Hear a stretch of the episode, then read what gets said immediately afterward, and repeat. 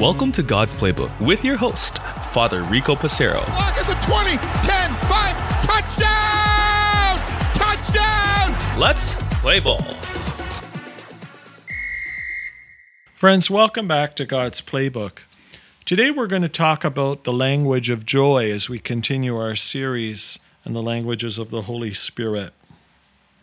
What does it mean to have joy and then to speak a language of joy?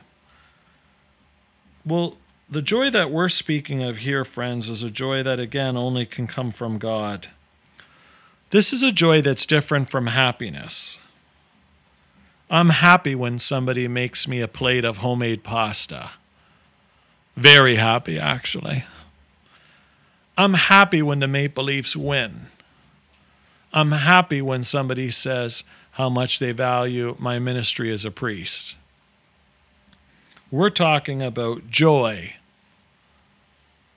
I find joy in God knowing that He loves me, despite the fact I give Him a lot of reasons not to love me.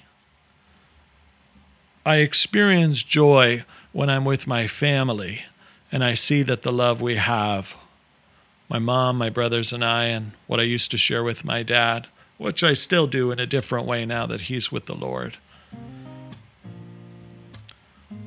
Joy and the language of joy talks about experiences that cannot be taken away by others. I want to perpetuate joy in people's lives. I want them to realize the many blessings that God has given to them, things that fill their cup on a consistent basis. First and foremost, how we receive the Eucharist should be an experience of true joy.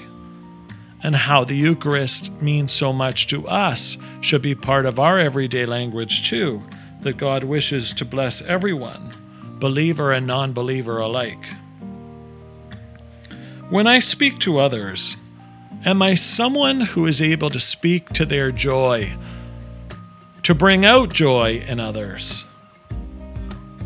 When someone looks at you, do they see you as somebody who exhibits joy?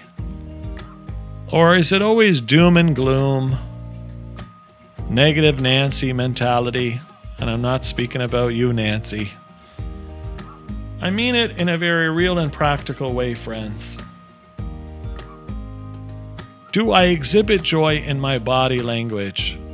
Do I smile at people? Do I say good morning? Have a good day and mean it, not just say it because you feel you have to. When somebody says something that's going on in their life, speaking a language of joy accentuates that. Wow, I'm so pumped for you. That's so awesome. Good for you. I couldn't be happier for you. That's somebody who's speaking a language of joy. Don't be one of those people that when somebody says good news, you've got to tell them about your own experience. Yeah, well, you know, I had this, and you're trying to one up them or tell them about how something positive is going on in your own life. One upping somebody is not speaking a language of joy. Encouraging somebody as they are experiencing joy perpetuates that. Or when somebody's down in the dumps, reminding them of how blessed they are and how they are called from despair or sadness into a level of joy. That's what speaking the language of the Holy Spirit is all about. How can we, by our body language and the way we talk to others, be speaking languages of joy?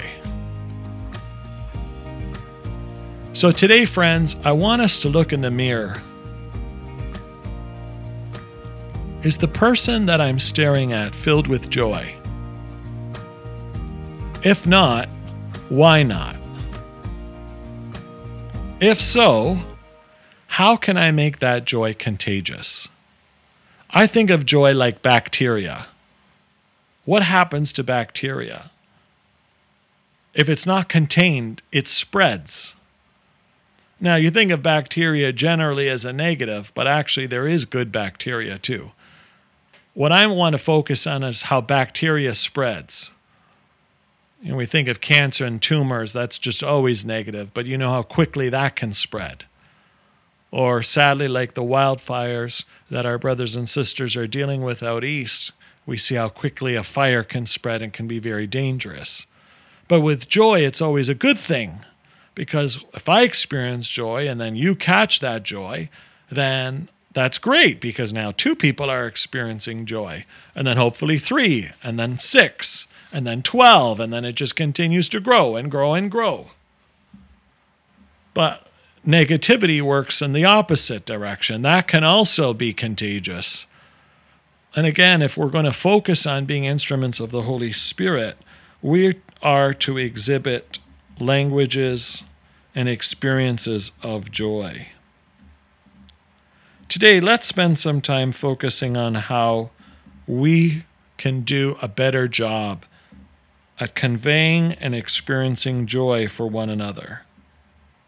So that, as Jesus says, our joy can be complete because the joy that God gives is life giving. Let's open ourselves up to be instruments of the Holy Spirit to share that love, that peace, and that joy with others. For God's Playbook, I'm Father Rico. God loves you, and so do I. If you like what you hear, please consider supporting us using any of our affiliate links in the description below via Buzzsprout, Ko-Fi, or GoFundMe. Thanks, and God bless.